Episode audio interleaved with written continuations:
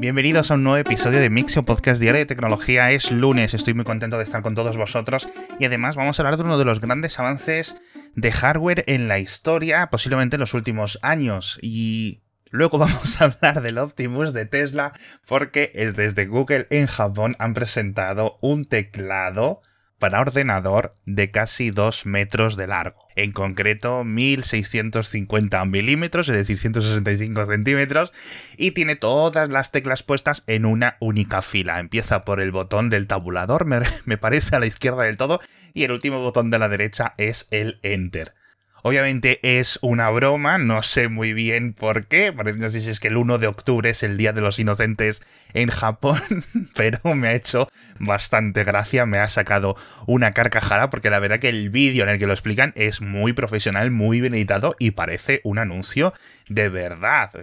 Hablan ahí de las ventajas ergonómicas, de que dos personas pueden escribir a la vez y de no sé qué cosas, y además lo cuentan como lo puedes usar como espada, lo puedes utilizar para sacar las pelusas de debajo del sillón, en fin, la verdad que bastante, bastante gracioso.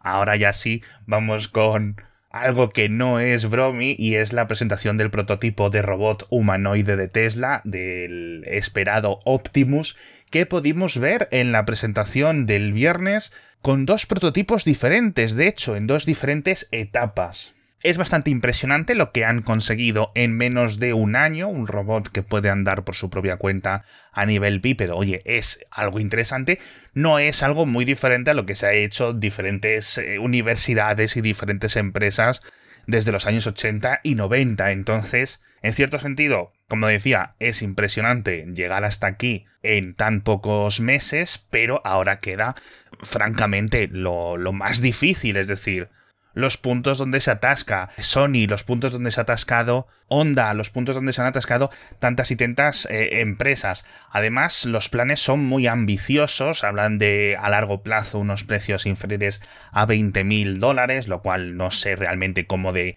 de posible es, pero bueno, si es cierto que he visto un Elon Musk en esta presentación más cauto. Habla de tiempos de 5, 10 años, etcétera. Lo cual yo creo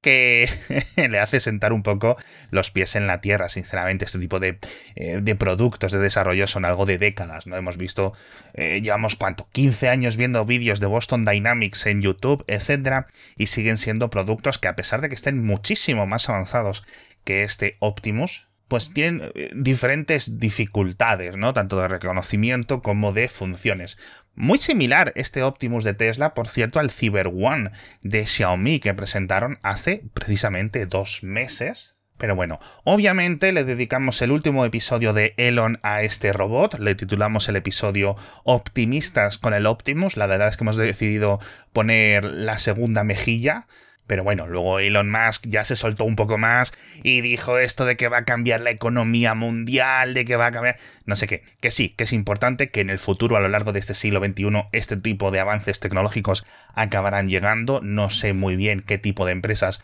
los van a desarrollar, pero ya digo, es algo más de segunda mitad del siglo XXI que de primera mitad, sin ningún tipo de dudas. Y algo que parece que no va a llegar a la segunda mitad del siglo, sino que parece que sigue pensado para la década que viene, para los 2030, es esta base lunar de China y Rusia. Y es que ha habido un poquito de drama, de drama astronómico, porque en la última gran, o el último Congreso Internacional de Astronáutica en París, que ha sido hace unos días, la CNSA, la Agencia Espacial China, ha abierto esta misión y este proyecto de bases lunares tanto con robots como con humanos a nuevas colaboraciones internacionales, dejando atrás a Rusia. Recordemos que esto causó bastante revuelo cuando se presentó justo hace un año. Básicamente Rusia y China lo anunciaron como socios eh, equiparables y la verdad es que ha llamado la atención que China parece dejar atrás, no sabemos si de forma definitiva, a Rusia como socios para esta misión, y se abre pues a Japón, a la ESA, a India o incluso diferentes acompañamientos, por ejemplo, de Oriente Medio, donde estamos viendo bastantes avances en astronomía y quién sabe incluso si estadounidenses, canadienses, etc. Así que creo que es una buena noticia porque significa que sigue habiendo cierta normalización en, el entorno de la exploración espacial y que no se están creando estos múltiples polos. Parece que de momento, a pesar las sanciones están perjudicando a Rusia en ese sentido, que se está quedando separada del resto del mundo. Y ahora hablamos de software con un cambio bastante interesante para todos aquellos que utilicéis el navegador Brave y es que va a añadir un bloqueador de alertas de cookies, lo típico mensajito que aparece cuando entras en una web, aceptan las cookies, no sé qué, este sitio web usa cookies. Bueno, ya tenemos diferentes extensiones para Chrome y otros navegadores que ocultan estos mensajes, pero Brave lo va a incorporar dentro del propio navegador, con lo cual indican que va a estar disponible en las versiones para móviles, con lo cual tenemos una nueva función bastante chula y un motivo extra para usar este navegador. Otra actualización es la que no sabemos si va a llegar a los mandos de Google Stadia. Recordaréis que el viernes os comenté que Google lo va a cerrar en enero de 2023, este servicio. Entonces, vale, van a devolver el dinero, pero muchos de los mandos o todos los mandos de Google Stadia van a quedar hechos un pisapapeles si en los próximos meses Google no activa, digamos, el servicio o la radio de Bluetooth generalista, es decir, los protocolos estándares, para que se conviertan en un mando controlador eh, Bluetooth estándar. Algo que creo que se prometió hace tres años cuando anunciaron la plataforma y que de momento no lo han lanzado. Entonces ahora mismo hay mucha presión para que esta función se desbloquee y aunque cierren Stadia, pues sigas pudiendo usar este mando para tu iPhone, para tu Android, para tu PlayStation, para tu ordenador o con otras plataformas de juego en la nube, lo cual creo que sería bastante interesante. Vamos a hablar de plataformas sociales. La primera es Twitter, que por fin han publicado el primer tweet editable, o editado, mejor dicho, y es que la cuenta arroba TwitterBlue, que es, digamos, el canal de comunicación oficial de la empresa de la suscripción de pago, que es como lo han llamado Twitter Blue, y que solo los abonados a este sistema de 3 dólares al mes van a poder hacer la edición de tweets. Bueno, pues hemos podido ver ya cómo va a quedar, cómo se va a ver el historial de las ediciones de ese tweet y con qué iconitos y con qué, digamos, formas de la interfaz nos va a mostrar que el mensaje está siendo o ha sido editado, lo cual nos quitamos una duda de la cabeza de algo que muchas personas llevaban pidiendo 16 años. Por cierto, Twitter también está añadiendo una función para ver vídeos a pantalla completa y con scroll vertical, muy similar a como lo hace TikTok. Vamos a ver por dónde van los tiros, porque a lo mejor esto coge bastante tracción, quién sabe. Lo que está cogiendo mucha, mucha, mucha tracción es Be Real, esta plataforma social francesa que envía una notificación a todo el mundo a la misma hora para que ponga una fotografía o una doble fotografía realmente de lo que están haciendo en ese momento para intentar capturar un poco la espontaneidad de tus amigos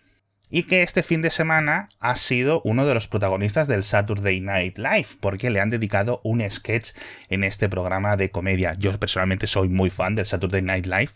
y me ha hecho muchísima gracia ver el sketch en el que unos ladrones entran a robar el banco y todo el mundo se tira al suelo, pero justo en ese momento llega la notificación del día para el Virreal y todos se ponen a hacerla. La verdad es que ha quedado bastante chula y os dejo un enlace en las notas del episodio para que veáis el sketch que apenas son dos minutitos. Y ahora me vais a permitir que cuente el patrocinador, creo que es la última la penúltima vez que os lo voy a contar, de Randstad Technologies, que ya sabéis que está patrocinando Mixio estos días. Y es que si tu empresa está inmersa en un proyecto de transformación digital, en Randstad Technologies, que como os he comentado es la división de consultoría IT del grupo Randstad, te van a ayudar a alcanzar pues nuevas cuotas de desarrollo, de envergadura, en temas, por ejemplo, de automatización de procesos o de gestión de datos que son muy complicadas, bueno, pues para no tener que hacer una división entera o contratar un equipo entero en tu empresa, tanto pequeña como mediana como grande, pues puedes entrar en randstad.es o el enlace que te dejo en las notas del episodio y ver cómo los más de 15.000 profesionales especialistas de Randstad Technology pues pueden poner en marcha y ejecutar cualquier proyecto IT que necesites. Así que, ya digo, randstad.es. Y ahora vamos a hablar de Netflix porque siguen expandiendo el sistema que prohíbe compartir contraseñas. Empezaron con varios países de Latinoamérica, en concreto Chile era uno de ellos, no recuerdo los otros dos, perdonad mi, mi, amnesia, pero lo han expandido a cinco países más también en Latinoamérica. No sé muy bien qué le habéis hecho a Netflix eh, por allí, por el cono sur, pero siguen por allí con, con, esta prueba. En concreto, los países son Argentina, El Salvador, Guatemala, Honduras y República Dominicana, con lo cual tanto en Sudamérica como en Centroamérica. De lo que más he leído, aún hoy creo que entendible, son quejas desde Argentina, porque al final la población es mayor y hacen más ruido en redes sociales y sinceramente los usuarios argentinos de Netflix no están nada contentos. Yo no sé esto cómo afectará a las suscripciones. Recordemos cómo es el nuevo sistema de Netflix y es que va a pedir que pagues una cuota extra si utilizas Netflix fuera de tu casa. Es decir, si ve que hay Netflix instalado en televisores que se están conectando desde diferentes conexiones IP. Yo no sé si esto acabará con más gente volviendo a la piratería, yo no sé si esto acabará con más gente dándose de alta que hasta ahora estaba utilizando la cuenta de Netflix de su tío, de su hermano, de su amigo, una compartida con los compañeros del trabajo, no lo sé, pero de momento ya está en 8 países en América y yo no creo que tarden mucho en llevarlo a todo el mundo. No creo que tarden seguramente ni un mes ni dos meses para finales de año. Seguramente esto ya esté en España. Y ahora vamos a hablar de dos polémicas bastante importantes y que tienen que ver tangencialmente con la tecnología, pero que creo que son importantes y creo que encajan en este podcast. La primera es una cuestión que ya hemos visto demasiado tiempo y es qué tenemos que hacer con los repartidores a domicilios cuando hay eventos meteorológicos complicados. Lo vimos en España con unas nevadas gigantes hace dos años, y lo hemos visto ahora en el Caribe y en Florida, donde el huracán Ian, un huracán de categoría 5 que ha dejado cientos de muertos y miles y miles y miles de millones en destrozos, mientras los repartidores de Amazon de la zona estaban teniendo que repartir con sus camiones como si nada y quejándose los pobres en redes sociales. En cierto sentido se quejaban de los clientes de Amazon que estaban haciendo esos pedidos,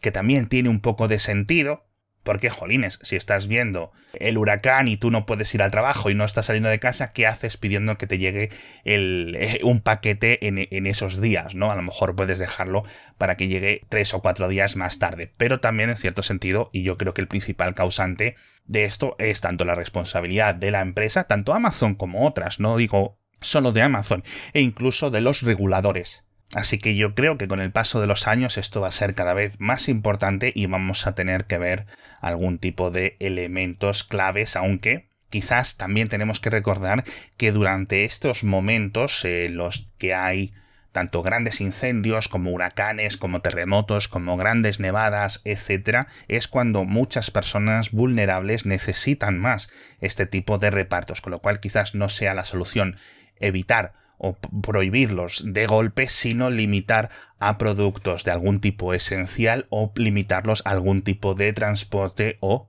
bajo algún tipo eh, de mecánica especial. Y la otra polémica es una que no vamos a ver. Recordaréis en 2018 que Richard Liu, que le conocen como el Jeff Bezos de China, el fundador de JD.com, que es una de las múltiples grandes comercios electrónicos que hay en China, fue acusado de violación en Estados Unidos por otra ciudadana china que estaba estudiando en una universidad y andaban presentando creo que un centro de datos o, o un centro logístico en Minnesota, en Estados Unidos, con lo cual Richard Liu estaba de visita. Bueno, pues supuestamente durante esos días violó a esta estudiante de 25 años y el caso iba a ser muy polémico porque no todos los días se vería un magnate de la tecnología puesto en el banquillo de los acusados. Y a días de que comenzase el juicio han llegado a un acuerdo extrajudicial y no sabemos muy bien qué es lo que ha ocurrido porque obviamente pues, se ha firmado un montón de cláusulas de confidencialidad. Esto es importante a nivel tecnológico, pues porque al final eh, nos interesa saber cómo se comportan estos fundadores tecnológicos, pero sobre todo porque estaba causando un montón de sensación en las redes sociales en China, porque obviamente pues esto iba a ser un juicio televisado en directo, porque es como funcionan la mayoría de los procedimientos de tribunales en Estados Unidos, algo que no es común o creo que está imposible en China y hubiera sido interesante poder evaluar esas diferencias de percepción y por otra parte pues al final evaluar las pruebas y ver las acusaciones si tienen mérito o no tienen mérito pero bueno la verdad que una nota muy triste y no es el único. Ya hemos visto múltiples acusaciones de abuso sexual, de acoso sexual por parte de altísimos ejecutivos de, todas las grandes compañías tecnológicas que llevan estos últimos 20 años con, ¿no? con el personaje de que son unos nerds porque van en sudadera y jiji jaja y no sé qué, no sé cuánto, y al final son como todos. En fin, con esto me despido. Muchísimas gracias a todos por estar conmigo una semana más. Comenzamos hoy lunes con muchas ganas. Escuchad los nuevos episodios de Cupertino y de Elon que hemos dejado colgados, tanto en YouTube como en formato podcast. Y nos vemos mañana con más noticias de tecnología.